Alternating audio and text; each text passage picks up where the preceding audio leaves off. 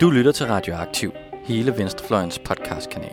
Vi bringer de nyeste nyheder fra klassekampen, dybtegående interviews, nørdede analyser og knivskarpe debatter. Hvis du kan lide, hvad du hører, så husk at følge os på SoundCloud eller din podcast-app, og du kan også smide et like på vores Facebook-side. Så læn dig tilbage, knap bukserne op og nyd en varm kop Rød Radio. Ja, og velkommen til Vand under broen, Radioaktivs historieprogram, hvor vi dykker ned i tidligere tiders danske venstrefløj, og vi er, som så mange gange før, i 70'erne, hvor vi skal snakke med et af de større partier, efter vi har taget en lille dyk ned i venstrefløjens forgreninger, hvor vi blandt andet sidst snakkede om DKPML sammen med Dorte Grenå. Men dengang, så skal vi snakke om venstresocialisterne, VS, og hvad man måske kunne kalde deres guldalder i slutningen af 70'erne og begyndelsen af 80'erne. Og det er jeg med til at gøre. Jeg hedder Jonas Neivald, og ved min side har jeg... Jeppe Rode, Ja. som, som er vikar i dag for Janus. Ja, der er ting, der skal passe sammen. Der er valgkamp og sådan noget i gang, så vi har også lidt travlt med andre ting for tiden. Men vi skal snakke med dig, Per Clausen, og velkommen til. Jo, tak. Godt, du kunne være med os. Og Per, kunne du måske, som vi plejer, at starte med Fortæl fortælle lidt om din baggrund, og hvordan du blev politisk aktiv i sin tid?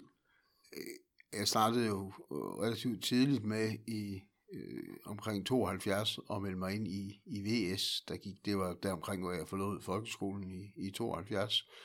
Og det var vel mange ting, som, som spillede ind, men, men, men ikke mindst, så, så havde jeg jo en oplevelse af, tit synes jeg, i min, både i min skolegang, men også andre steder, en dyb uretfærdighed, hvor mennesker, som måske havde lidt øh, små ting og kom fra små kår, de blev meget, meget dårligt behandlet sammenlignet med andre og havde nogle meget, meget dårlige vilkår. Og så var det selvfølgelig også alt det, der skete ude i verden, øh, som påvirker mig, ligesom det påvirker alle mulige andre med Vietnam-demonstrationer og sådan nogle ting, og det førte mig altså så ind i, i, i VS der i starten af 70'erne, hvor jeg så først for alvor blev aktiv øh, en 3-4 år senere.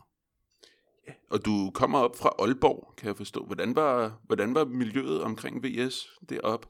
Altså, da jeg meldte mig ind i 72, der blev af den lokale afdeling nedlagt. Det var lige efter, at Leninist-fraktionen var gået ud af VS, og åbenbart, så dem, der var i Aalborg, de forlod så også VS. Så der var ingen VS-afdeling. Senere kom jeg så i øh, 73 med i en afdeling nede i Viborg, der, der var den nordligste afdeling af VS i, øh, på det tidspunkt. Der var ikke noget længere nordpå i Jylland, og det tidspunkt var antallet af medlemmer på landsplan vel omkring 300, så det var jo der, hvor VS mest af alt så ud til at dø. Så flyttede jeg til Sverige og arbejdede i Sverige i et par år, og der øh, var jeg så øh, med til at lave en, en, en, man kan sige, en VS-afdeling i Göteborg, bestående af, af nogle af de folk, som kom fra, fra, fra Danmark og arbejdede i Göteborg. Vi havde sådan en lille øh, udenlandsafdeling der, kan man sige, som, som var en del aktiv, meget i samarbejde med noget, der dengang hed Forbundet Kommunist i Sverige. Og så kom jeg tilbage til Danmark i 76, hvor jeg var militærnægter, og begyndte så at slå mig ned i Aalborg for alvor øh, derfra. Og så kan man sige, at på det tidspunkt var der gendannet en VS-afdeling i Aalborg, som faktisk var rimelig aktiv, og den blev jeg så en del af. Ja, øhm, hvorfor var det lige Venstresocialisterne og VS, der trak i stedet for Ja, alle mulige andre partier? det, det, tror, det, altså, jeg, jeg, jeg kan huske, at jeg havde en historielærer i Jørgen, som var ekstremt øh, højorienteret borgerlig. Jeg tror, han var medlem af det, der dengang hed de uafhængige, som var sådan det yderste højrefløj, dengang i hvert fald blandt partier, der stiller op til Folketinget. Og han brugte meget tid på at fortælle om, at Erik Sigsgaard var i færd med at ødelægge vores samfund og nedbryde vores samfund. Og så gav det jo en interesse for VS, og ja, så blev det VS, og så senere, kan man sige, fandt jeg jo god grund til at, at være der og blive der. Men altså, jeg læste utrolig mange forskellige ting, da jeg var lige der 15-16 år. Øh, alle mulige strømninger på venstrefløjen, lige fra God- Godfred Appels øh, maoistisk inspireret stalinisme til øh, anarkistisk beskrivelse af den spanske borgerkrig, og jeg nåede at være enig med begge dele inden for nogle få måneder, så det blev som det blev, og det var nok tilfældigt. Men da jeg så først var kommet der, så blev jeg jo der. Jeg kan forstå, at du også har været øh, fagligt aktiv på det her tidspunkt. Hvornår begyndte det?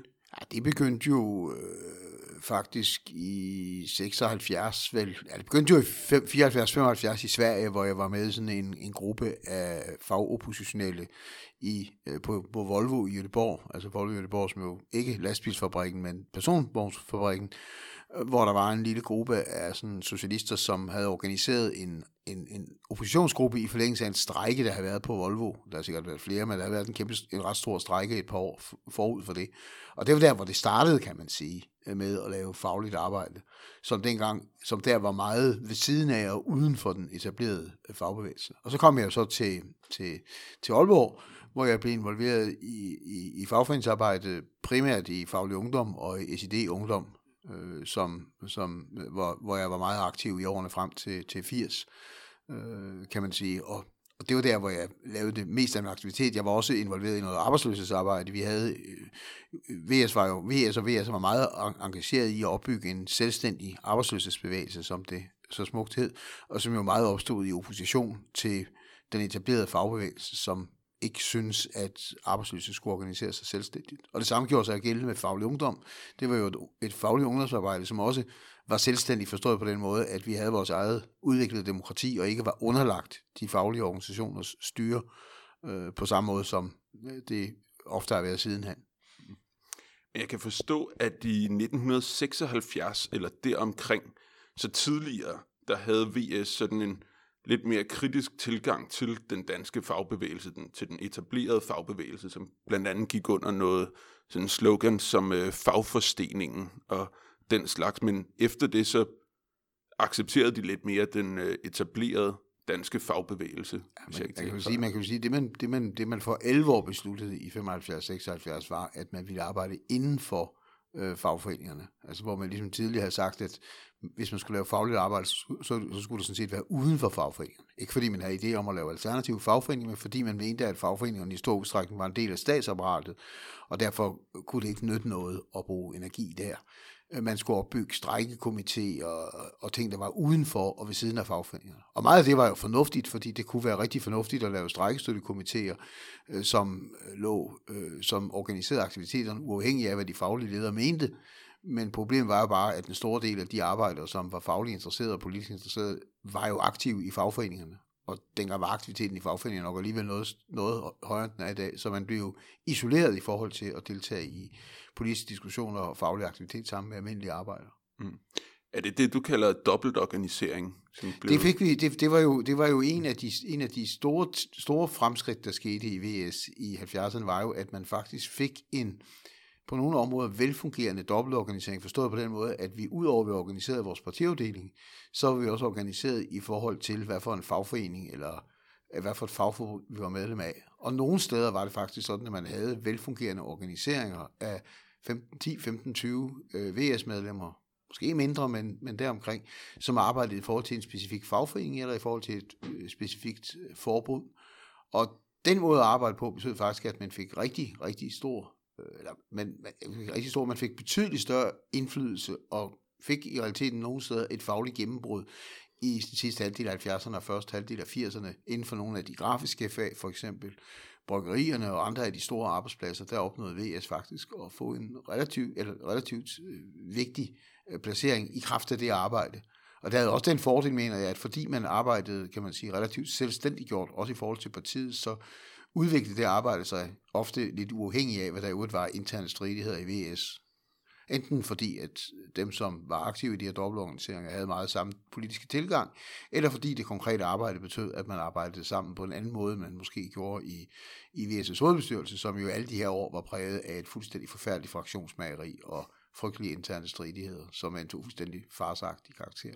Men dobbeltorganiseringen, både i forhold til fagforeninger, men også i en vis udstrækning i forhold til de medlemmer, som var aktive i i, i, i kvindebevægelsen, i miljøbevægelsen osv., det var en kæmpe succes, og betød faktisk, at VS kom til at spille en god og vigtig og positiv rolle i sidste halvdel af 70'erne og starten af 80'erne, og jeg mener sådan set, at hvis man kigger på de bedste dele af den måde at organisere aktiviteten på, så kunne det måske godt inspirere os i dag. Hvad var det for nogle fag, øh, hvor I, hvor I stod særligt stærkt? Oh, altså det var jo, bryggerierne var jo, var jo et område, hvor vi stod stærkt, så var der dele af, dele af metal, der var øh, værfterne, der var øh, de grafiske fag. Øh, der var hele lærlinge- og ungarbejderområdet, hvor vi jo i faglig ungdom sige, øh, var relativt stærke.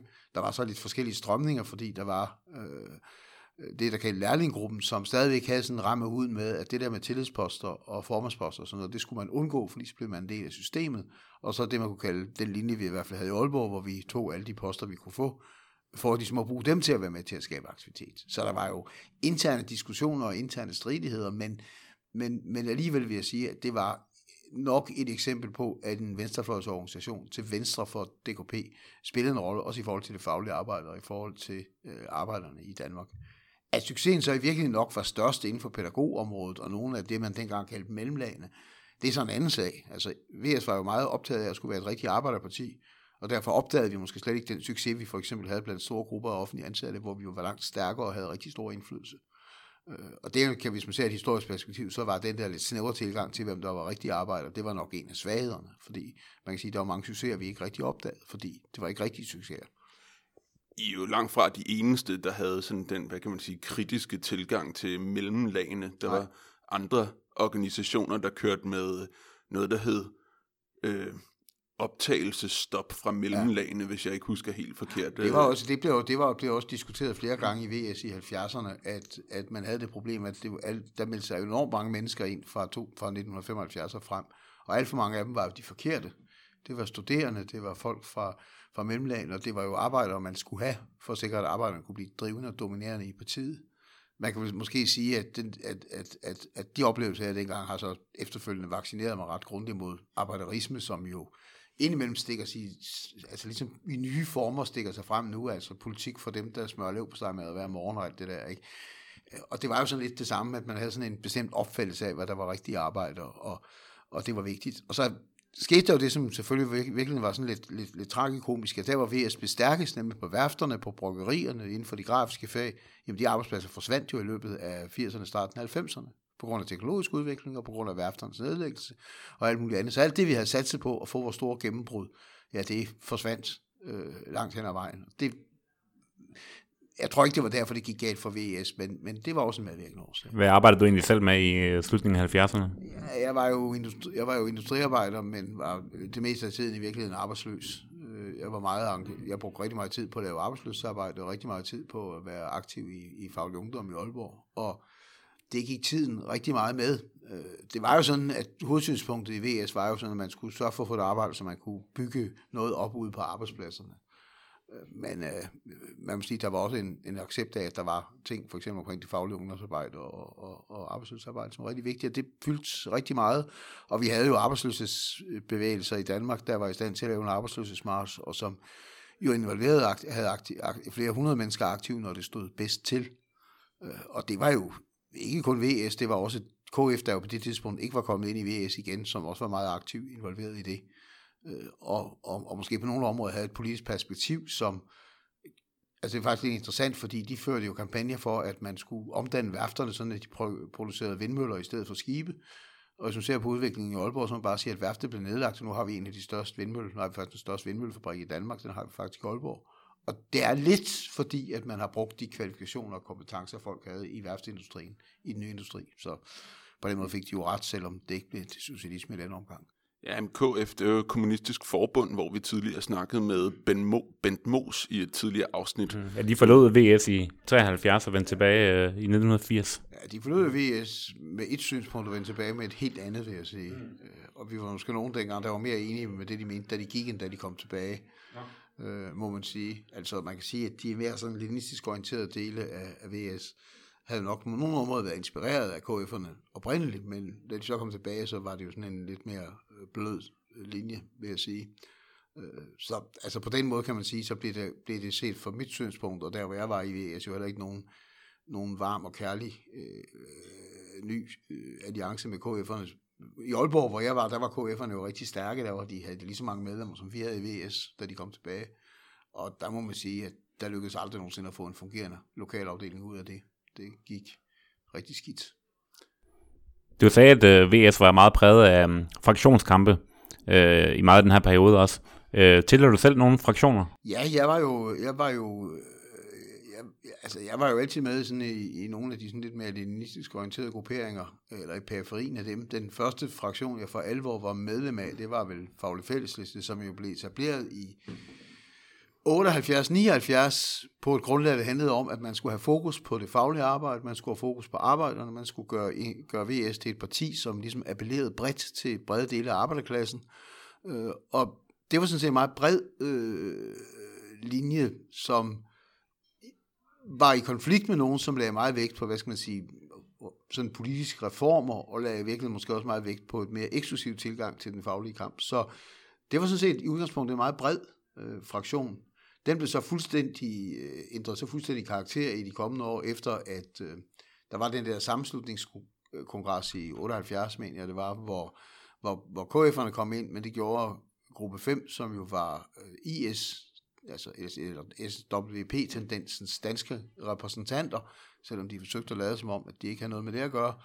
Øh, de kom ind, og de havde jo en meget klar linje for, at, at, at man via faglig fællesdæk skulle erobre VS, og det betød, at de gennemtrumfede jo deres politiske analyse af, hvordan verden så ud. Øh, den skulle man tage stilling til. Jeg kan huske, at i løbet af tre måneder skulle vi tage stilling til WP's analyse af Sovjetunionen som statskapitalistisk, og øh, der var sgu ikke tid til at føre nogle diskussioner, der blive klogere. Det eneste, man kunne tale om, det var, at man kunne gennemføre noget skoling.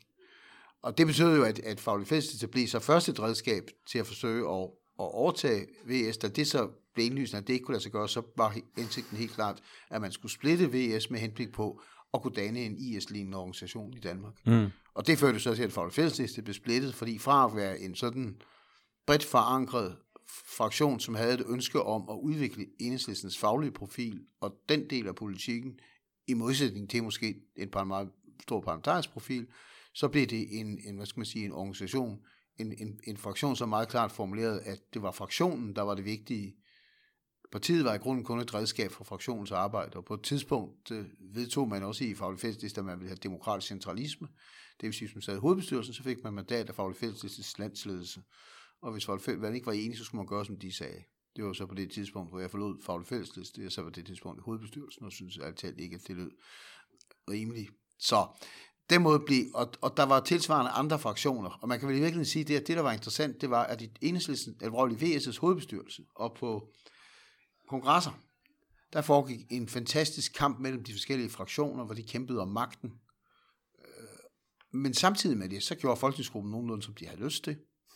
I folketingsgruppen var der også repræsentanter fra forskellige fraktioner, de skændtes også indbyrdes. Men de gjorde sådan set, som de havde lyst til, fordi at der var ikke nogen i hovedbestyrelsen, der i og for sig havde tid til at beskæftige sig med noget så inferiørt og ligegyldigt, som hvad der skete i Folketinget, fordi vi havde jo større og vigtigere sager. Og så en af dem, som var aktive i bevægelsearbejde, fagligt arbejde osv., de gjorde sådan set også, som de havde lyst til. Øh, og på den måde så bliver begge dele, både det faglige og bevægelsesarbejde, blev en succes. Det parlamentariske arbejde var langt hen ad vejen en succes. Og så gik hovedbestyrelsen og kongresserne, de brugte så sin tid på at skændtes indbyrdes.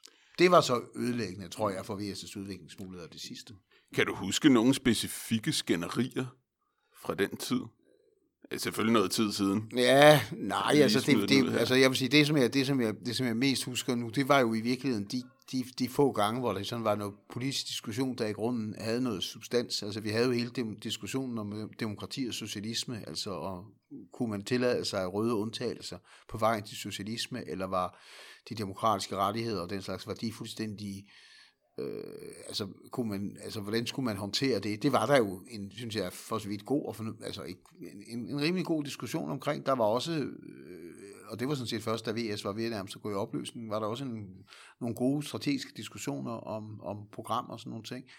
Men de der stridigheder, de, det, var, det, var, det var virkelig, øh, altså det var virkelig øh, mærkelige ting, når man tænker tilbage på det, hvor, hvor det kunne være svært at se, hvorfor, hvorfor lige det skulle være. Men der var for eksempel var der jo en, en, en, en kamp, som måske nok kunne interessere nogen, fordi at dengang var alle venstrefløjspartier jo, øh, Øh, i hvert fald sådan en leninistisk observans, de var jo overbevist om, at, at, at arbejderklassens kamp var vigtigere end alle andre kampe. Altså diskussionen om at feminisme og ligestilling og, og kvindernes kamp, kvindekamp skulle være lige så vigtig, eller måske endda vigtigere end den faglige kamp og arbejderklassens kamp. Det var jo det, det var jo helt umuligt at forestille sig. Det var der så en kæmpe strid om i VS, fordi der faktisk var en ret stærk gruppering i VS, som orienterede sig i retning af, lesbisk, af den lesbiske bevægelse og i retning af rødstrømperne, og som jo ligesom satte spørgsmålstegn ved ideen om, at arbejderklassens kamp altid var den vigtigste. Og når man ser på, hvordan den diskussion er i dag i enhedslisten, så må man bare sige, altså den var meget, den var, der var i hvert fald, der var flere, der stod rokkeligt fast på, at det var den faglige kamp og arbejderklassens kamp, som var det vigtige og man skulle ikke alliere sig med småborgerlige eller borgerlige strømninger i kvindebevægelsen og i andre bevægelser. Det var arbejderklassens kamp, som var det absolut vigtigste.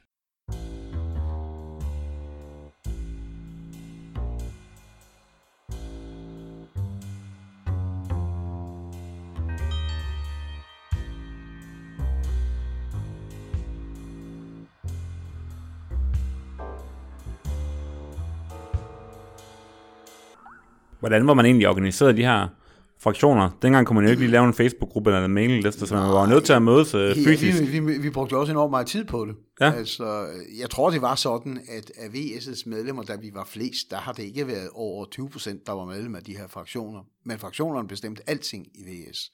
Kongresserne var en kampplads mellem øh, de forskellige fraktioner, hvor, de, for der, hvor man så, hvis man ikke var med med en fraktion, så måtte man tilslutte sig en fraktion, fordi det var vejen til at, at få indflydelse. Men gik, holdt- gik du både til møder i Aalborg og landstækkende vi i både fælleslister vi- og i VS? I Faglig Fælleslister havde vi jo to eller tre årlige landsmøder. Vi havde, øh, vi havde landsledelsesmøder, som mødtes lige, så ofte eller oftere end hovedbestyrelsen. Øh, Jeg ved ikke, altså nu bliver der virkelig, nu brugte vi også rigtig meget til. Vi havde øh, Faglig Fælleslister, der havde selvstændig skoling, som ikke var den skoling partiet havde, men som noget, man selv havde udviklet, som var øh, for nu at sige det på den måde, var SWP's skoling, som var oversat til dansk, øh, med nøje øh, beskrivelse af, hvilke dele af Lenins værker man skulle læse, og hvad for nogle man ikke skulle læse. I et øjeblik. SWP er Socialist Workers Party, og ja. er en, øh, nogen vil kalde det trotskistisk, det tror jeg måske også, de selv vil, øh, organisering over fra London. Som er repræsenteret af internationale socialister i Danmark. Det er der mange, der vil påstå, de er, ja. Mm. Og man kan sige, at og, og den del af Faglig der gik ud af, af, af, af VS, var jo, også dem, var jo også dem, der dannede internationale socialister i, i, i Danmark der i, i 80'erne. Mm. Øh, efter hvad folk sagde, efter de havde deltaget i et møde over i London, hvor de fik at vide, at nu var tiden inde, så kom de hjem og meddelte, at tiden var inde. De havde, de havde længe gået og ventet på, at der skulle ske et eller andet, hvor, hvor, hvor, hvor VS begik en eller anden utilgivelig fejl, der kunne legitimere deres brud. Det skete så ikke, og så fandt man på noget.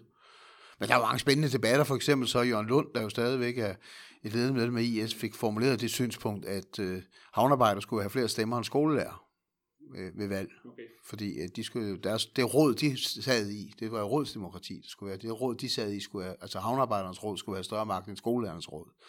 Og det Fordi var der, de var arbejdere. det var, og det var, det var der faktisk en meget spændende debat om i information. Man kan sige, der er ikke nogen tvivl om, at nogle af de debatter, vi førte i VS, var jo stærkt medvirkende til, at alle mennesker, der, der læste information, troede, vi var rappende gale. Mm. Det var vi ikke, men nogle af diskussionerne kunne godt tyde på det. Men det var vel så mest i information, for eksempel, at, Jo, at jo, man og kunne læse om de her, ellers så var det jo vel også- det var derfor, der... man kunne, man kunne se ved valget, jeg tror, det var valget i 1985, så gik vi faktisk frem, og der hvor gik vi frem, det var i provinsen. Vi gik tilbage i København, og dengang sagde man i hvert fald, det var fordi, at de eneste, der havde information, det var VSS vælgere i København, og de opdagede så, hvad det var, der foregik. Og, men, men pointen var, at de opdagede ikke, hvad der foregik, fordi det var de her diskussioner i hovedbestyrelsen og i fraktionerne, og ved siden af det var der, vil jeg sige, et relativt fornuftigt arbejde i Folketinget. Folketingsgruppen endte så også med at blive splittet, blandt andet fordi folk tog til sidst alligevel begyndte at blande sig lidt i, hvad der foregik. Og så var der alt det der udmærkede bevægelsesarbejde, hvor VS har organiseret en indsats, men hvor VS også havde forskellige linjer. Altså den ene dobbeltorganisering inden for et fag kunne have en linje, og en anden havde en anden linje. Øh, og argumentet var selvfølgelig, at forholdene var forskellige, og det var de også, men vi fik jo aldrig i partiet noget egentlig samlet diskussion og en samlet strategi, som alle, eller bare et flertal i partiets medlemmer gik ind for. Altså der var, det var der aldrig. Hmm. Du blev valgt til øh, hovedbestyrelsen også i VS i, øh, i 70'erne på et tidspunkt. Ja. Øh, og sidder den dag i dag i Enhedslistens hovedbestyrelse. Ja. Øh, kan man sammenligne de to øh, størrelser? Altså, det der var, det der, det, det, det der var det, den, den afgørende forskel, synes jeg, det er, at i VS, der, havde man, der var jo fraktioner. Altså, der repræsenterede man jo en fraktion i hovedbestyrelsen. Øh, Og det gjorde man. Altså, det var fraktionerne, der holdt formøder og aftalte, hvad man skulle mene, og man var lojal over for fraktionen, man var ikke lojal over for partiet. Nogen, der var medlem af andre fraktioner, vil sige, at de var lojale over for partiet, men i virkeligheden var det sådan, at man var lojal over for fraktionen. Og i enhedslisten er det jo anderledes forstået på den måde, at der sidder folk med forskellige synspunkter. Nogle af dem er også medlemmer af andre organisationer, som man på en god dag godt kunne finde på at kalde parti, selvom de kalder sig noget andet nu om dagen. Men man har jo ikke sådan, der, der er jo ikke nogen, der siger, der ligesom fremlægger, at nu har vi besluttet os til at mene det her. Og der er jo heller ikke nogen, der øh, kan have en linje, der siger, at jeg er valgt ind i hovedbestyrelsen, men i grunden repræsenterer jeg en fraktion, som mener noget, og det er det, der er vigtigst for mig. Det ser vi jo ikke. Og det er nok også en af grundene til, at jeg sådan er lidt, godt kan blive lidt bekymret, når jeg ser nogen, som er meget sådan, ser med stor interesse på, hvad man har gjort i Sydeuropa og andre steder, hvor man sådan bliver vælger til ledelsen på platforme. Mm. Øh, ja, det kan muligvis fungere, hvis man har sådan en stor platform, som er meget bred, som repræsenterer flertallet, og så har man sådan nogle små platforme, som er i mindretal, og så kan det store flertal styre tingene, og det er, hvis, de, de er nu altså fornuftige, og det er måske fint nok. Men pointen er jo bare, at hvis man får sådan en række forskellige platforme, fraktioner, som alle sammen er bundet først og fremmest af loyalitet til sig selv og sit eget politiske projekt, så tror jeg, at det kan være stærkt ødelæggende for, for enhedslisten. Og jeg tror også, at når vi opbyggede enhedslisten, som vi gjorde i starten, så var det også ud for de dårlige erfaringer, vi i hvert fald i VS havde haft med fraktionsarbejde, fraktionsmageri tidligere. Nu har vi snakket lidt om øh, fraktionerne i VS, men der var, der var generelt en ret fraktioneret venstrefløj på det her tidspunkt, og der var mange mindre grupper derude, som øh, Kommunistisk Arbejderparti og DKPML og sådan nogle. Kunne, I sammen, kunne vi samarbejde med dem? Altså, det, noget? altså det, man kan jo sige, at det, altså DKPML var jo i den periode her øh, jo præget af en dyb sekterisme. Altså de havde den klare opfattelse, at det var dem, der havde den rette linje, og de ønskede sådan set ikke at samarbejde med nogen. Øh, Så det var sådan set hurtigt øh, klaret.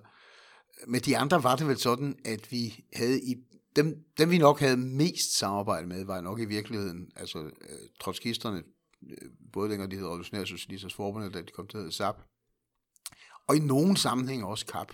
I nogen sammenhæng også KAP. Men, men, men, men, men, men, men man skal jo ikke tage fejl af, at både Kommunistisk Arbejderparti og Socialistisk Arbejderparti var jo partier, som havde omdøbt sig selv til partier, fordi de havde den rette linje for forandringen af Danmark, og VS var jo sådan set bare et sammenrend af nogle forvirrede småborgerlige tosser, som man skulle vinde for sit synspunkt. Og så kunne der være enkelte af dem, der var medlem af VS, som den ene eller den anden gruppe synes var fornuftige, de skulle jo sådan set helst rekrutteres til det rigtige parti. Så altså jeg vil sige, der var masser af samarbejde mellem mennesker, som arbejdede ude i fagforeningerne og ude i bevægelserne. Der var masser af samarbejde. Hvad med SF? Ja, det var jo meget, for, det var, det var utroligt forskelligt. Altså man kan sige, at i modsætning til, til VS, som jo faktisk arbejdede relativt organiseret, både i faglige sammenhænge og i, og i, og i, og i, og i, i bevægelserne, så var SF måske sådan lidt mere, lidt mere løst deltagelse. Mm. Og nogle steder var der et fantastisk godt samarbejde. I Aalborg havde vi en lang periode et fremragende samarbejde med den lokale SF-afdeling, som lå på den yderste venstrefløj i SF i nogle år. Derefter gik de så til den yderste højrefløj, og nu er de vist tilbage et eller andet sted på venstrefløjen. Men sådan bevæger det sig jo. Og dem havde vi jo et fremragende samarbejde med. Andre steder havde man et rigtig dårligt samarbejde. Så altså, vi lavede 1. maj i Aalborg sammen med SF øh, en række år, og havde sådan set kun det problem, at, at, at, havde sådan set ingen problemer, fordi vi kunne forholdsvis nemt blive enige. Så, og 1. maj grundlag dengang, det var noget mere alvorligt sag, end det er i dag, vil jeg sige. Hvad så med DKP? De lavede jo også meget fagligt arbejde og var Ja, ret og der var velorganiseret. vel folk, der havde, men der er jo ikke nogen tvivl om, at DKP'erne betragtede jo VS som, øh, altså de, øh, som, altså som en, en altså det, det, vores eksistens var en fejltagelse. Altså, de her, en ting var Socialdemokraterne, DKP'erne enige om i fagbevægelsen, det var, at, at VS, det var en fejltagelse. Og så var der Carbon, kineserne, som det hed, det var jo endnu værre. Men også det var jo forskelligt. Altså for eksempel i Faglig Ungdom i Aalborg, hvor jeg var meget aktiv sammen med, også med, med Ole Donvik, som i perioder var formand for Faglig Ungdom. Øh, der havde vi faktisk et, et fornuftigt og godt samarbejde med DKP'erne, DKU'erne. Altså vi kæmpede om, hvem der skulle have formandsposten, hvem der skulle have flertallet. Øh, Og det gjorde vi øh, de der to gange om året, hvor der var generalforsamlinger og repræsentantskabsmøder og sådan noget. Men når man ser bort fra det, så havde vi faktisk i lange perioder et, et, et godt samarbejde. Så der var mange ting, som foregik på, hvad skal man sige, basisniveauet, som var anderledes end de der øh, stridigheder, der var op i toppen. Og jeg tror sådan set også, det var derfor, at, øh, at, at, at VS øh, klarede sig så godt i så lang tid, som man gjorde. Det var, at der var en, en, en masse af, hvad jeg vil karakterisere som gode politiske aktiviteter på basisniveau. Øhm, ja, du siger, at øh, VS klarer sig ret godt, og de oplever også sådan mere og mere folkelig opbakning, i hvert fald øh, hvis man ser på stemmetallet sådan i løbet af slutningen af 70'erne. Øh, hvorfor tror du det? Og så skal vi måske lige sige, at vi optager inde på enhedslistens landskontor, der er hæftig aktivitet, der er både noget valgkamp, og så er der nogen, der spiser kage ude på balkongen i det gode vejr, så øh, er det dem, I kan høre i baggrunden, hvis I kan høre det. Jamen altså, jeg, jeg, jeg, tror da, at det, som var VS's fordel, var jo, at man ramte jo ind i forhold til, at der var nogle oppositionelle strømninger i arbejderklassen og i fagbevægelsen. Der var øh, et, et, et, et, et, et, et, et rimelig højt aktivitetsniveau. Altså det var jo i, i, i sidste halvdel af 70'erne og første halvdel af 80'erne, at OA for eksempel var i stand til at fjerne atomkraft fra den danske energiplanlægning. Det kan man i dag synes, der er gud. Altså, det er jo ikke noget, men det var faktisk noget, fordi altså, selv SF var jo tilhænger af atomkraft på et, øh, et, et stykke op i 70'erne, eller i hvert fald ledende SF'er, der var det. Mm. Øh, og, og, og DKP var tilhænger af atomkraft, og, og det var sådan set, VS var sådan set det eneste parti, der for alvor var med hele vejen igennem i det. Og det er selvfølgelig sådan noget, der betød, at man ligesom var en del af en bevægelse, og kom til at spille en, en, en rigtig, rigtig, rigtig rolle. Og i den udstrækning, der var miljø og energi og bevægelse dengang, og det var der, så var det jo noget, som spillede en rigtig stor rolle i forhold til VR, så var VS spillet en stor rolle. Vi havde så bare den udfordring, at vi ikke synes det var den rigtige bevægelse, fordi det var jo arbejderklassens kamp, det handlede om, og det her var jo sådan lidt ved siden af, og hvad skulle det nu til for? Øh, men det spillede en vigtig rolle. Jeg tror også, altså hele, altså, Øh, hele kvindebevægelsens udvikling i 70'erne og 80'erne spillede jo også ind i forhold til VS, og betød, at der var rigtig mange, som alligevel orienterede sig i den retning. Så kan man sige, at, at VS' måske meget øh, faste fokus på arbejderklassen og den faglige kamp og dens overordnethed betød formentlig, at der var en del af de kvinder, som var aktive i rødstrømbevægelsen og i kvindebevægelsen, som ikke synes at VS var så interessant. Fordi man kan sige, det er muligt, man nu kan tale om, at der også på venstrefløjen er en eller anden form for, for, for, for mandlig dominans, men i VS var den meget tydelig. Mm. Det lyder som om, der blev brugt rigtig mange kræfter på både bevægelsesarbejde og fraktionsarbejde. Men var der også altså velfungerende lokale afdelinger? Havde I en, en regulær VS-afdeling i Aalborg på tværs af fraktioner? I, I Aalborg havde vi en velfungerende lokalafdeling, indtil KF'erne kom ind. Mm, da KF'erne okay. kom tilbage der omkring 80, så gik alt sådan set i opløsning. Og om det var tidernes ugunst, vi, var jo, vi gik fra at være, vi var 50 medlemmer i den gamle VS-afdeling, så kom der 50 KF, så var vi 100, og de første halvår var vi vel også 80 til møderne, efter det så kom der aldrig mere end 20. Og selvfølgelig var det tidernes, altså selvfølgelig var der mange ting, bevægelser og så videre gik, gik ned ad bakke, altså man kan sige fagbevægelsen og arbejderbevægelsen, arbejderklassens kamp blev ved med faktisk at intensiveres frem til 85, men, men meget af det andet gik jo mere eller mindre i opløsning øh, og, og blev svækket, og det betyder, de, den, man kan sige, den, den, den entusiasme og glød, som folk måske kunne hente ved at være aktive i bevægelser, som de også med sig ind i partierne, den forsvandt. Og så var vi altså også et generationsparti. Altså, øh, det var jo sådan, at, at der var vel 15 års aldersforskel sådan på mig, som var, dengang var en af de relativt unge, og så de ældste. Og så begyndte, rigtig mange af dem begyndte jo at få børn og sådan noget. Og det, altså ja, altså sådan noget helt banalt, at vi var et generationsparti, og den generation blev ældre og fandt så undskyldninger til, for måske at holde op med det politiske arbejde. Man kunne sige, det der, der foregik i VS, der er for meget internt splid og ballade, og vi spildt vores tid. De bevægelser, man har været en del af, øh, blev svækket og klarede sig dårligere, og så forsvandt folk øh, på den måde. Og der skete jo et fantastisk udtøning af og, og, og, og, og, og svækkelse af VS der frem til, øh, frem til 85, som vi ikke helt opdagede dengang, fordi så var det jo generalstrækken i 85, eller storkonflikten i 85, og der var mange VS'er, der spillede en ikke uvigtig rolle der. Så det gav sådan et kick, men, men, det, var, men det holdt så ikke. Men hvorfor, 80, tror du, det, hvorfor tror du, det var et generationsspørgsmål? For Jamen, den det, generation, det er et stort spørgsmål. Jamen, det, altså, det, var, det, det var lidt fordi, det var mennesker, der havde kastet sig ind i politisk aktivitet 110 øh, procent fra 68 og frem til midten af 70'erne. Efter de så har været der i mellem 10 og 15 år, så var der jo mange af dem, der faktisk holdt op med at være politisk aktive. Om de, om, om, om, og der kan man sige, at, at, at, at, at, at vi, og det var måske også fordi VS havde ikke sådan et, altså vi havde jo, der var jo en forventning om, at man var aktiv, kom til ugentlige møder osv., og, så videre, og man havde jo ikke, måske ikke et andet gear, man kunne vælge. Altså enten var du med, eller også var du ikke med. Altså VS var jo ikke noget rummeligt parti, forstået på den måde, at vi havde forståelse for, at mennesker kunne have andre prioriteringer end politik. Det, det, det kunne man ikke. Altså studerende øh, lavede politik og passede studierne som en hobby ved siden af politikken. Øh, og, og, og, og der skete jo også det, at nogen fandt ud af, at de skulle være færdige med deres uddannelse. Ikke? Det blev de også, mange af dem, fik gode stillinger. Og så, ja, så der var mange ting, og så var der selvfølgelig det, der skete, at, at mange af de bevægelser, der har været meget, kraft, meget stærke i 70'erne, studenterbevægelsen, som har været meget stærke i 70'erne, bliver afgørende svækket i 80'erne. Så der var heller ikke den der, den der bevægelsesting. Øh, fordi man må nok sige, at, at, at, at, at, at, at VS var jo realiteten døde, da øh, muren faldt, og alt det andet skete. Altså, det var jo ligesom sket. Altså, det blev jo sådan klart for alle, der både 87 og 88. Man kan sige, at murens fald fik vel bare den konsekvens, at det blev muligt for VS'er og også med saberne at gå sammen med dele af DKP. Det er nok svært at forestille sig, hvis muren ikke var faldet, fordi så havde DKP ligesom stået der, hvor de stod jo. Og de havde vendt sig til at få 1% af stemmerne, og da de havde ret, så var det jo lige meget.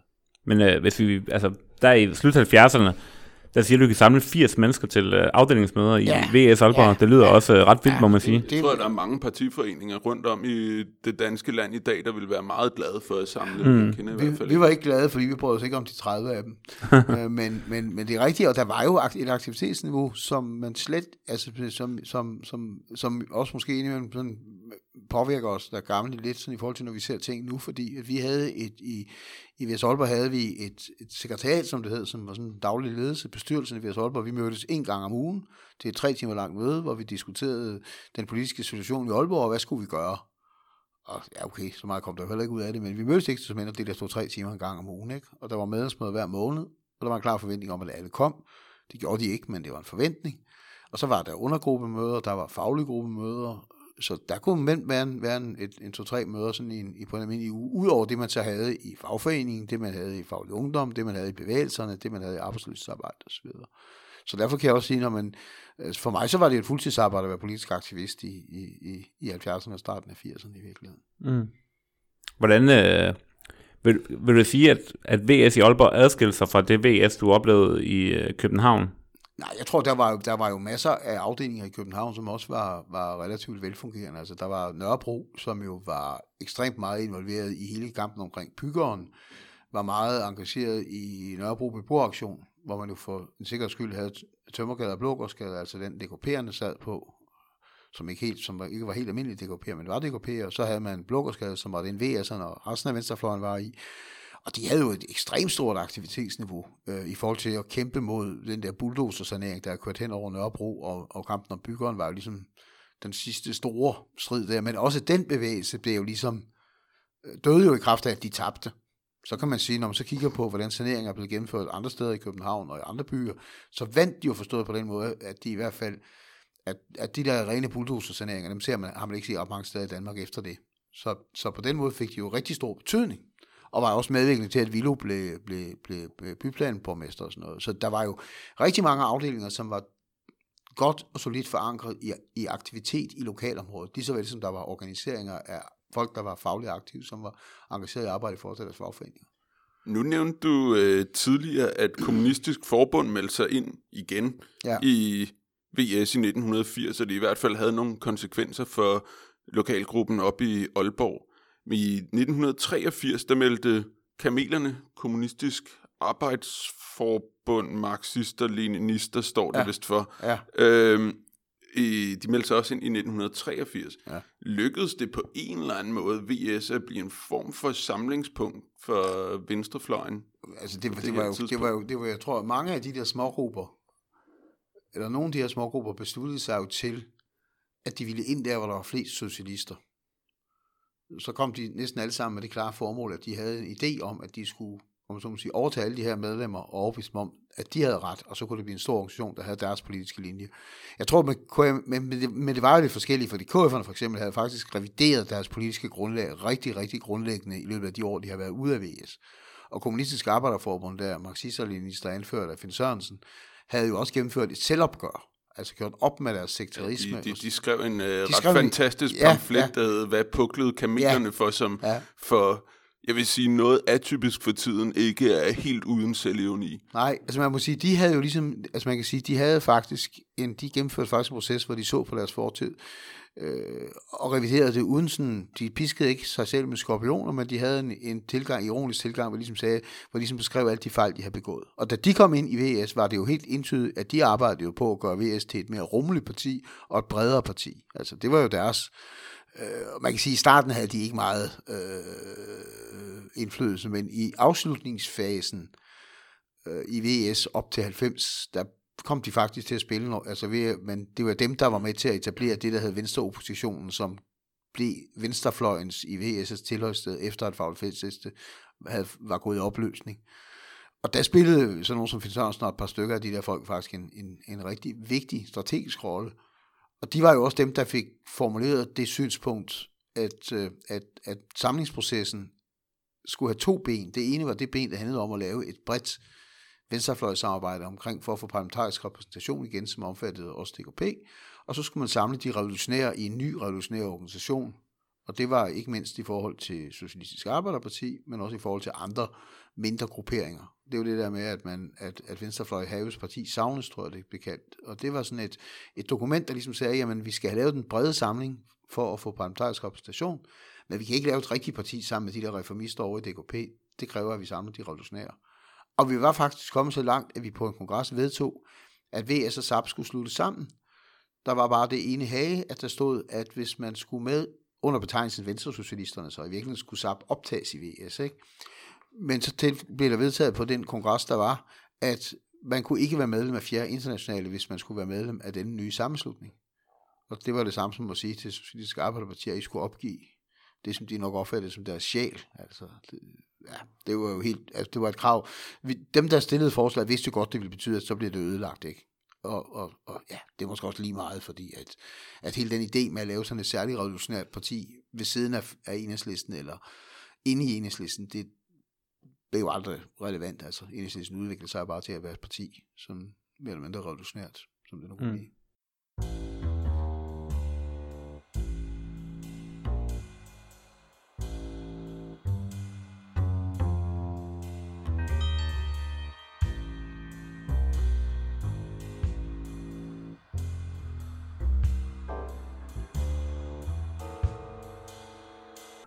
Men du, du fortalte, at, at øh, omkring 1980, der blev øh, i hvert fald lokalt i Aalborg, blev, blev VS øh, markant øh, svækket. Var det noget, der, der gjorde sig gældende i hele Ej, jeg tror, det, det, det, det, altså man bliver svækket forskellige steder i landet op igennem 80'erne, og det var der forskellige forklaringer på. For os var det bare meget synligt, at det var den der totale splittelse, der lige pludselig kom ind. Vi havde en afdeling, som i og for sig fungerede rimelig godt og homogent. Der var forskellige strømninger og synspunkter, men det gik sådan set fredeligt og godt. Og så kom der lige pludselig en, stor, en, en rigtig, rigtig stor konflikt. Altså, vi havde stemt imod, at KF'erne skulle optages. Vi havde kæmpet imod det øh, med alle de metoder, der var mulige til at anvende. Og derfor var relationen bare, altså både det politiske og personlige var rigtig dårlig. Og så derfor var det sådan et eksempel. Det var derfor, det gik galt der. Jeg tror også, at en anden forklaring på, at det gik galt, var jo, at, at, at, at for eksempel, da man optog de der gruppe 5, som var en meget lille gruppe, anså de fleste for at være lidt ligegyldige, men det viser sig, at de var jo faktisk i stand til at samle en, en, en, en, en, en ikke ubetydelig del af Faglig medlemmer omkring et politisk projekt, som ikke var VS, men som var SWP i Danmark. Og det var jo, havde jo også en ekstremt ødelæggende effekt. Hvor kom den her gruppe 5 egentlig fra? De havde jo, øh, de havde helt noget, noget der internationale socialister tidligere, så tror jeg, at den var gået mellem det opløsning, og så kaldte de sig gruppe 5. Og, men, og de havde jo hele tiden den der, det der politiske udgangspunkt, som var øh, i den internationale, altså den der IS-tendens på verdensplan. Ikke? Mm. Øh, det var vi ikke særlig bevidste om, da de kom ind, øh, og måske heller ikke særlig bevidst. Altså vi grinede sådan lidt af, at de tog til London og fik at vide, hvad de skulle mene, og det synes vi var vældig sjovt. Ikke? Men mm. efterhånden som det gik op for os, at det mente det alvorligt, og faktisk fik mulighed for at sætte sig på faglig fællesliste. Fordi alle dem, der mente noget andet i faglig fællesliste, mente noget forskelligt. Så og på den måde så blev, og, og Faglig Festival blev også relativt hurtigt en, en, en organisation, der blev styret af få mennesker, men som, havde en vis, men, men som så alligevel havde en vis opbakning på kongresserne, fordi at alle dem, der ikke var aktive i fraktioner, de orienterede sig i retning af fraktioner, når vi havde årsmøder eller kongresser. Var det kun, var det kun trotskisterne, der var ligesom internationalt orienteret, eller havde VS også Nej, nogle... der var jo, der var jo VS' internationale udvalg, øh, som jo han, var en helt særlig strømning bestående af Inger V. Johansen og Anne-Grethe Holmsgaard og sådan noget, som jo var sådan, var, var sådan anti-imperialistisk funderet, og hvor nogle af dem var, var, var præget af sådan en vis form for venskabelig følelse over for Sovjetunionen. Andre var meget optaget af anti-imperialistisk arbejde og meget fokuseret på både kampen i, altså kampen i Nordirland, borgerkrigen derovre, øh, palæstinensiske, øh, israelsk konflikt og, og sådan nogle ting, hvor de, hvor de fokuserede rigtig meget på. Så vi havde jo en gruppe mennesker, som arbejdede meget med det internationale arbejde, og det var også, og det fyldte også meget for, for, for mange, men jeg tror nok, at de var nok mest præget af en evne til at lave rigtig grundige analyser. Øh, og så var de selvfølgelig aktive i nogle af de anti altså der fandtes jo øh, efter Vietnamkrigen forsvandt Vietnambevægelsen, men blev erstattet af alle mulige andre bevægelser, der var på det internationale område. Palæstina fyldte jo ekstremt meget øh, på det tidspunkt. Mm. Rigtig meget. Hvad skete der, da Faglig Fællesliste gik i 1983? Der skete jo det, at øh, øh, man besluttede Øh, og jeg, altså, jeg er ikke engang sikker på, at der var noget egentlig møde, men man besluttede, at nu skulle nu, nogen i Faglig Fællesliste, af de ledende i Faglig Fællesliste, meddelte, at nu ville de melde sig ud af VS. Og det var efter, de havde været til en, øh, en international kongres eller konference over i England, øh, og kom hjem og meddelte, at nu ville de ud af VS. Og først så meldte jeg tror, der var 18 eller 20 eller sådan noget, der meldte sig ud, så fulgte der nogle andre efter, ikke fordi de syntes, det var en god idé at melde sig ud, men de ville så ikke være i VS, når deres venner gik. Og så skete der så det, at efter de havde gået ud og dannet IS, så var der nogle andre i Faglig der dannede noget, der hed revolutionære socialister, hvis formål var at blive VS, indtil de var i stand til at lave et revolutionært parti for sig selv, sådan nærmest. Og det førte til, at de blev ekskluderet, fordi blandt andet anført af Michael Schølert, som var meget drivende i at få dem ekskluderet, selvom hans daværende kone faktisk var blandt dem, der skulle ekskluderes. fordi han mente jo, og det her er han jo sådan set ret i, man kunne ikke have en fraktion inde i VS, som bestod af mennesker, som sagde, at vi er kun indtil vi er stærke nok til at lave vores eget parti. Var det, var det det eneste, der adskilte IS og RS? Det var, om de skulle være inden, inden for jeg tror, udenfor? jeg tror, altså RS havde, altså IS har efter min mening altid haft den politiske metode, at man er aktiv der, hvor der er bevægelse. Hvis der opstår en bevægelse, så bevæger man sig derhen med henblik på at, at, at, at blive en del af den bevægelse og få så meget som muligt ud af det. Det der med sådan at arbejde kontinuerligt og tålmodigt det samme sted år efter år, det var ikke deres, det har jeg aldrig opfattet at være deres linje. Der var RS'erne, revolutionære socialister, anderledes. De var helt klart tilhængere af den metode, man ar- altså hvis man var aktiv i en fagforening, så blev man ved med at være aktiv der. Og man løb ikke et eller andet sted hen, fordi der var noget, der så sjovere og mere spændende ud. Fordi så mente de, at man ville tabe troværdigheden. Hvis man bare hele tiden løb rundt og forsøgte at være der, med, altså være med skiltet hver eneste gang, der skete noget, så stod mm. man der, ikke? Og det er jeg sådan set enig med. Altså på den måde var de mere sådan gamle, altså VS, ligesom os andre. Mm, okay. Du nævnte det lidt før, men øh, hvis vi lige prøver at komme derhen af igen, så i begyndelsen af 80'erne, så begynder det at gå lidt den anden vej, også med sådan den folkelige opbakning til VS som parti. Øh, hvad skete der der i Jamen, altså, der, der sker jo for det første sker der jo det, som jeg, som jeg siger, at, at mange af de bevægelser, som har været rigtig stærke, at de bliver mindre stærke.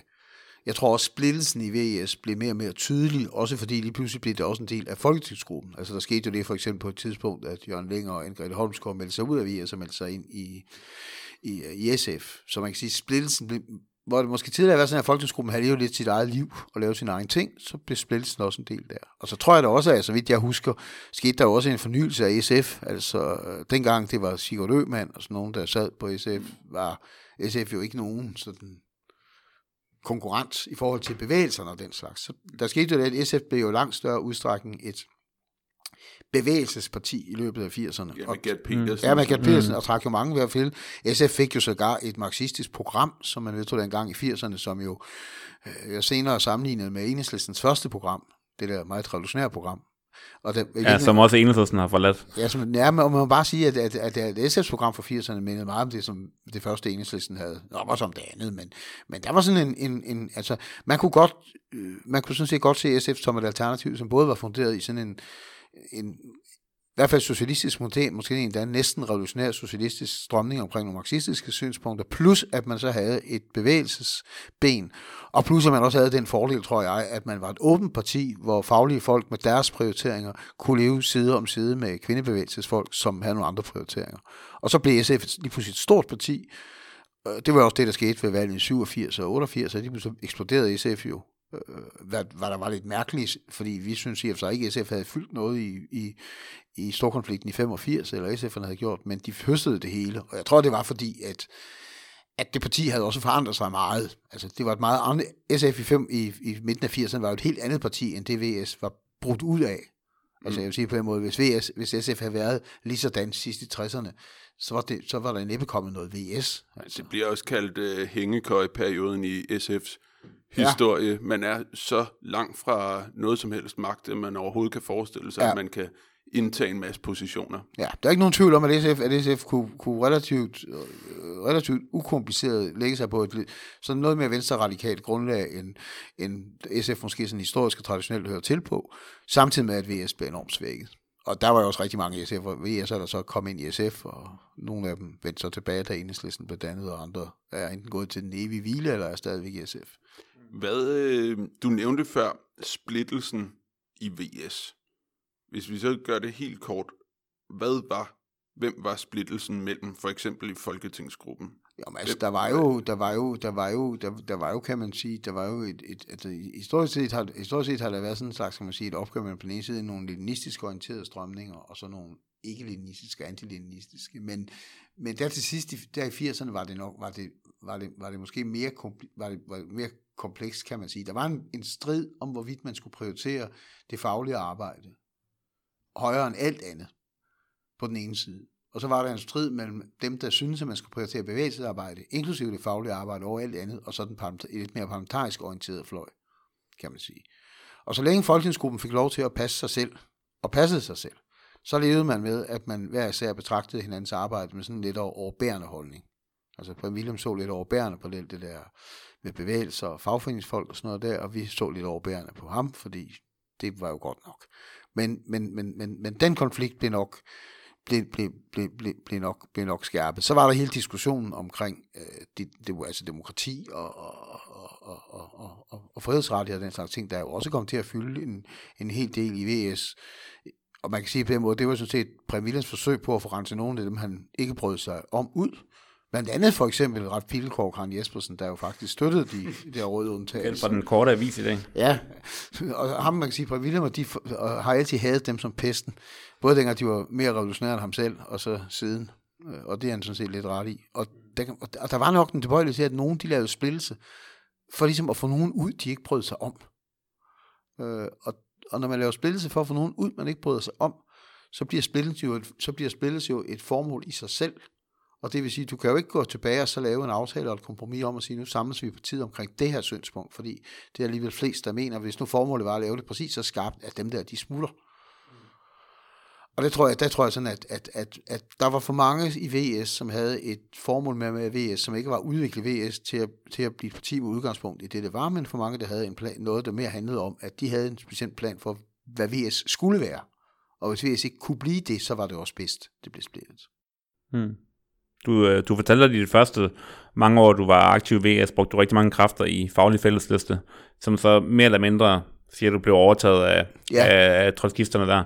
Øhm, holdt du så op med at være aktiv i nogle øh, grupper, eller hvordan? Altså, så da, altså efter Faglig Fællesliste havde vi sådan lidt, lidt, nogle lidt løse sammenrang, kan man sige, af, af, af resterne af Faglig Fællesliste, øh, og dem, der var gået ud af Faglig Fællesliste, som forsøgte at holde sammen, men det, der var jo det var som om, der var ikke noget sådan, der var ikke, meget, der var ikke så meget substans til det. Og så kom så den der venstre opposition øh, i VS, som jo var en forholdsvis meget bred gruppering, og dermed mindede den måske om fagligt fælles, som det var oprindeligt. Men jeg vil nok sige, at, at, at det, der skete for mig op igennem 80'erne, var jo, at jeg øh, kom til at bruge rigtig mange kræfter på, efter at have brugt meget tid på faglig arbejde, brugte meget tid på studenterpolitik. Jeg var i DSA Studenterådets styrelse på Aalborg Universitet, og så i DSF's præsidium, og begyndte vel at bruge nok i virkeligheden al min tid på det. Og så kan man sige, at arbejde blev, efter jeg røg ud af hovedbestyrelsen, da jeg gik ud af Faglig Fællesliste, og jeg kom først tilbage igen, øh, da vi nærmede os afslutningen på 80'erne, der var jeg nok sådan meget prioriteret, nok, var jeg nok meget væk fra parti, altså det interne partislagsmål i virkeligheden. Mm. Og hvornår var det, du stoppede i hovedbestyrelsen? Det har været 83-84. Det var der, hvor jeg røg ud, fordi at jeg trak mig, fordi at jeg ikke ville repræsentere Faglig Fælles landsledelse. Jeg påstod, at jeg var valgt på et år på en kongres, og det var de ikke, men det var de ligeglade med. Og så, jeg kunne godt være blevet siddende, fordi de kunne ikke afsætte mig, men ja. Og så kan man sige, så blev det studenterpolitik og, og, og, og en vis udstrækning lokalt arbejde, som kom til at fylde det hele, før jeg sådan blev lidt involveret i, i, i, i landspolitikken sidst i 80'erne mm. igen. Hvad med de her famøse påskestrækker? Hvordan øh, påvirkede de øh, øh, partiet? Altså, jeg og tror, omvendt. Ja, de påvirkede vel partiet på den måde, at man oplevede, at det her var jo meget succesrigt og meget spændende, men det er jo klart, at, at, at VS havde, jeg tror ikke, VS havde nogen egentlig fælles linje i forhold til de her påskestrækker. Der havde man jo IS'erne, de havde en linje, DKPML havde en linje, alle mulige smågrupper, de havde en linje, og løb rundt og mente noget. Alle var så enige om, at DKP'erne var nogle forrædere, Øh, men, men, men, men, men jeg tror sådan set ikke, at, at, at VS, vi fik i hvert fald ikke formuleret, man kan sige, det var jo en enestående mulighed for i virkeligheden at vokse så blive større, fordi her var der jo mange, som lyttede til også mere venstreorienterede synspunkter, end de plejede at gøre. Der var jo ekstremt store demonstrationer i Aalborg for eksempel. Ikke? Jeg kan lige sige til lytterne, at det var i 1985 i forbindelse med overenskomstforhandlingerne, ja, ja. hvor, øh, hvor det faktisk endte med, at øh, 100.000 vis af folk gik i ja, strække. Det var sådan, der, at dyrferne inde, dyrferne inde ja. i ministerierne, de, de demonstrerede og demonstrerede også. Øh, så det var, var, var kæmpestort. Kæmpestort. Også kæmpestort i Aalborg, siger du? Meget, meget, meget stort. Der havde vi jo stadigvæk nogle af de der store industriarbejdspladser, som jo, når de, de nedlagde arbejde, så kørte det derud af. Men altså i virkeligheden, så var vi jo bare fuldstændig marginaliseret i forhold til det, der skete. Vi kunne jo godt bilde os ind, at vi havde indflydelse, når arbejderne indimellem gjorde det, som vi sagde, de skulle gøre. Men det gjorde de jo. Ikke fordi vi sagde det, men fordi det var det, folk havde lyst til. Mm. Nå, øh, tiden begynder at lage lidt mod enden, og du skal til et øh, forretningsudvalgsmøde i enhedslisten her senere. Så vi vil gerne øh, prøve at slutte af med sådan det afrundende spørgsmål, som vi stiller alle dem, øh, der har æren af at snakke med os. Og det er øh, sådan, hvad kan venstrefløjen i dag lære af 70'erne, 80'ernes venstrefløj, var der noget, der var værre eller bedre dengang i forhold til i dag? Hvad, hvad er forskellen? Altså, jeg, jeg, jeg synes, at den måde, vi arbejdede i forhold til øh, bevægelser uden for Folketinget, faglige organisationer og sådan ting, at det kunne man godt lære noget af. Nu er problemet jo bare det, at man kan ikke lære så meget vel, fordi der er jo en ting, hvis der er en blomstrende øh, antiatomkraftbevægelse, en blomstrende kvindebevægelse, en blomstrende boligbevægelse, så arbejder du jo på en måde. Hvis der nu ikke er nogen bevægelser, der blomstrer, så arbejder du på en anden måde. Men det der med faktisk at, at lave nogle organiseringer, hvor man tager afsæt i, hvad folk arbejder med og gerne vil arbejde med, det, det tror jeg godt, vi kunne måske godt lære noget af. Og, og det dårligste, ubetinget dårligste efter min opfattelse, det var fraktionsmageriet, ikke fordi, at man ikke skal have fraktioner og have mulighed for at dele sig efter anskuelse, også i et politisk parti som enhedslisten, for det synes jeg, man skal, men fordi, at, man blev, at, at det blev fraktionerne og fraktionernes interesse, der blev afgørende. Og man havde virkelig sådan et besynderligt parlamentarisk demokrati i, i, i, i, i VS, at på kongresserne, der, de fraktioner, som vel samlet set havde 20% af medlemmerne højst som medlemmer, bestemte alting, og så må dem, der ikke var medlemmer af fraktioner, de må så vælge, hvad for en fraktion de støttede. Og, og det gav jo et, et, altså det gav et, et helt, helt, helt håbløst, altså et helt håbløst politisk. Hvordan kunne det egentlig lade sig gøre? Altså det, ja, det var vel, man, det, det var man, vel afstemninger i salen, ja, hvor man kunne stemme for eller imod et man forslag? Kan også, man kan også undre sig over, ja, kan man også bagefter undre sig over, hvor, hvordan kunne det gå sådan? Mm. Men det gik sådan. Mm. Og det var nok fordi, at dem, der var de stærke medlemmer, dem, der formulerede politik, dem, der skrev beretninger, dem, der skrev politiske forslag, dem, der skrev resolutioner, de kom jo fra fraktionerne. Og selvom der var mange dygtige og gode folk, der ikke var med med nogle fraktioner, så skulle de, hvis de nu forsøgte at formulere et eller andet sammenhængende, selvstændigt politisk budskab, så havde de jo det problem, at, det, at de var jo også indbyrdes selvfølgelig uenige. Og så var de der fraktioner jo i stand til, om man så må sige, hurtigt at kvæse den slags.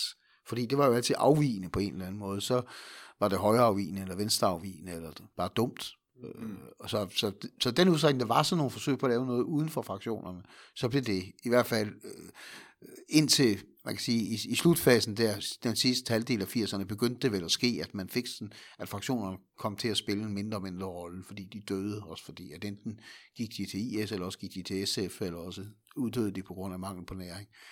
Men altså man havde det der, vi kalde sådan et, et, et, et fraktionstyranni, som, som var ekstremt ødelæggende for, for, for VS' måde at overleve.